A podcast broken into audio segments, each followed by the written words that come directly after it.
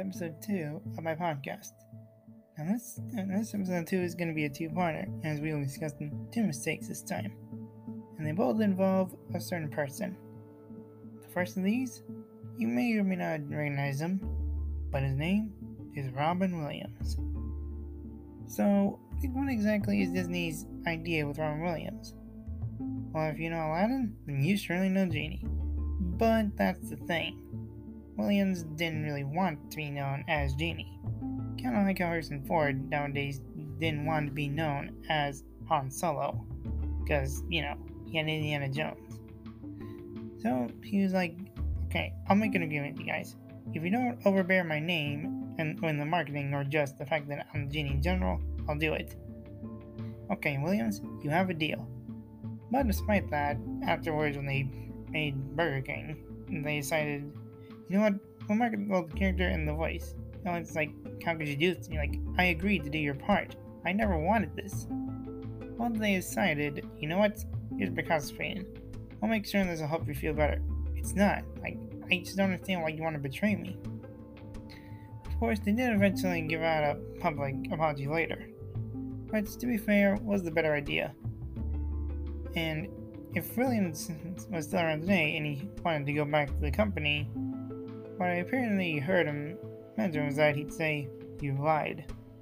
Which, to be fair, is, is technically true because, like I say, he just wanted to play him. He didn't want to become him.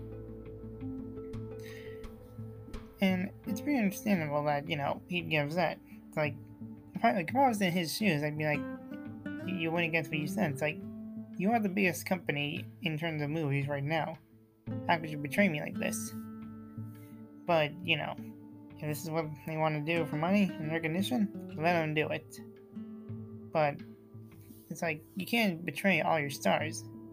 Right? I mean, that's like marketing John Goodman as Sully. Like, you don't want to make him purely who he is. But apparently, this movie, you know what? It wouldn't be a huge deal. I mean, no one would recognize Robin Williams, right? Well, that ended up being horribly wrong. And, uh, yeah.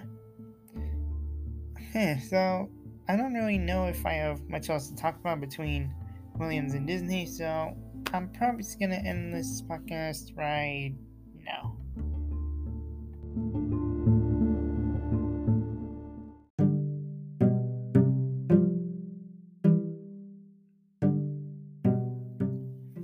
So, for those of you who may or may not know the MHC DreamWorks, you may recognize one of its names, Katzenberg. Now, you may think, what does Katzenberg have to do with Disney? Well, he actually has a history with that place, and it all goes back to the 90s. So, you may know the 90s as Disney Renaissance, because they gave us films like Aladdin, Beauty and the Beast, and The Lion King.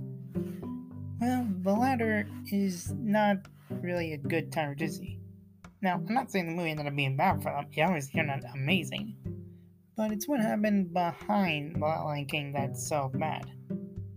Basically, despite that he was supposed to have more pain than he should have for the films, Katzenberg was like, look, I deserve more pain. It's like, you literally cut my paycheck in half. He's like, no, this is what you get, because you're forcing us around like nothing.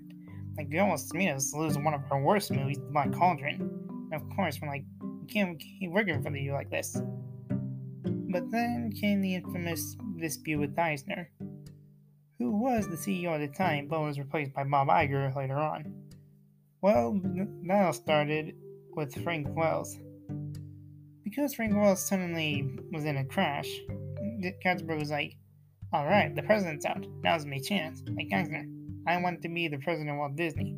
I was like, Look, Katzenberg, I am sorry, but you've been bombarding me with this, and also, here's the thing he's been dead for like who knows how recently. Couldn't you give him a little more time? And not only that, he refused to in general because, you know, he was worried he'd turn it into an evil corporation. So, so Katzenberg's like, you know what? Fine. I don't need this company. I'll go make my own. See if I care. Well, that's why it ended up being known as Black Friday for Disney. Now, Disney didn't exactly become upset after firing Katzenberg. They're like, good riddance. Because, like I said before, he was kind of their monster per se, since you know he went overbearing. But then it's like, you know, you're not, you know, you're not really doing well with, you know, if you bring in someone who would literally threaten to shut you down. Of course, with Eisner in general, they did make some pretty bad movies, but nothing compared to what happened with Katzenberg, where he's like, you know, I want more pain. I want to be president. Like, betraying somebody to not give them their pay and the role they want is a really shame for Disney. But if that's the kind of stuff they do to keep their studio alive, then let them do what they can. Because Katzenberg was probably never going to forget Disney, especially after what they did to him. But if he has this company now, then I'm sure he'll stay fine for them.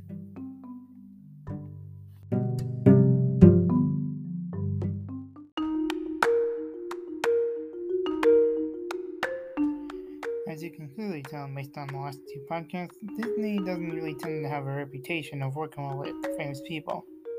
Of course, if you look at the cast themselves in movies, most of them did pretty well for Disney, as in Disney didn't do anything to make them upset.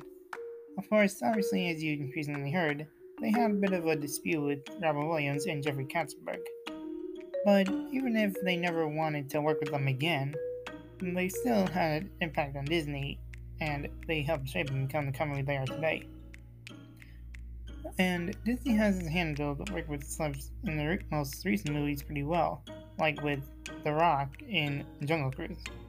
Obviously, this wasn't one of the better movies for him, but at least they respected him for being in it. And you can tell they're trying their best to not be overbearing with marketing. Because while yes, some people are known for only one role, but Disney wants to exploit them for more, it only makes sense that they want to be who they are. Which is why they're like, Mr. Depp, we want you to be Jack Sparrow, but we'll also give you the Mad Hatter. We're like, you know what, we'll make you more recognizable as Mad Hatter than you are Jack Sparrow. He's like, but I like being Jack Sparrow. I don't want to be the stupid Mad Hatter. They're like, you know what, you're Mad Hatter. Deal with it. But, but uh, not saying like something like Naomi Scott from 2019 Aladdin, like they weren't going barren with her like with Will Smith, but they still kind of you know made it obvious who they are, which is not a bad thing. It just really makes you think like how recognizable do you want to be before you become too recognizable. But Disney has learned a lesson and has continued to not go overbearing with the with promotion for their celebrities.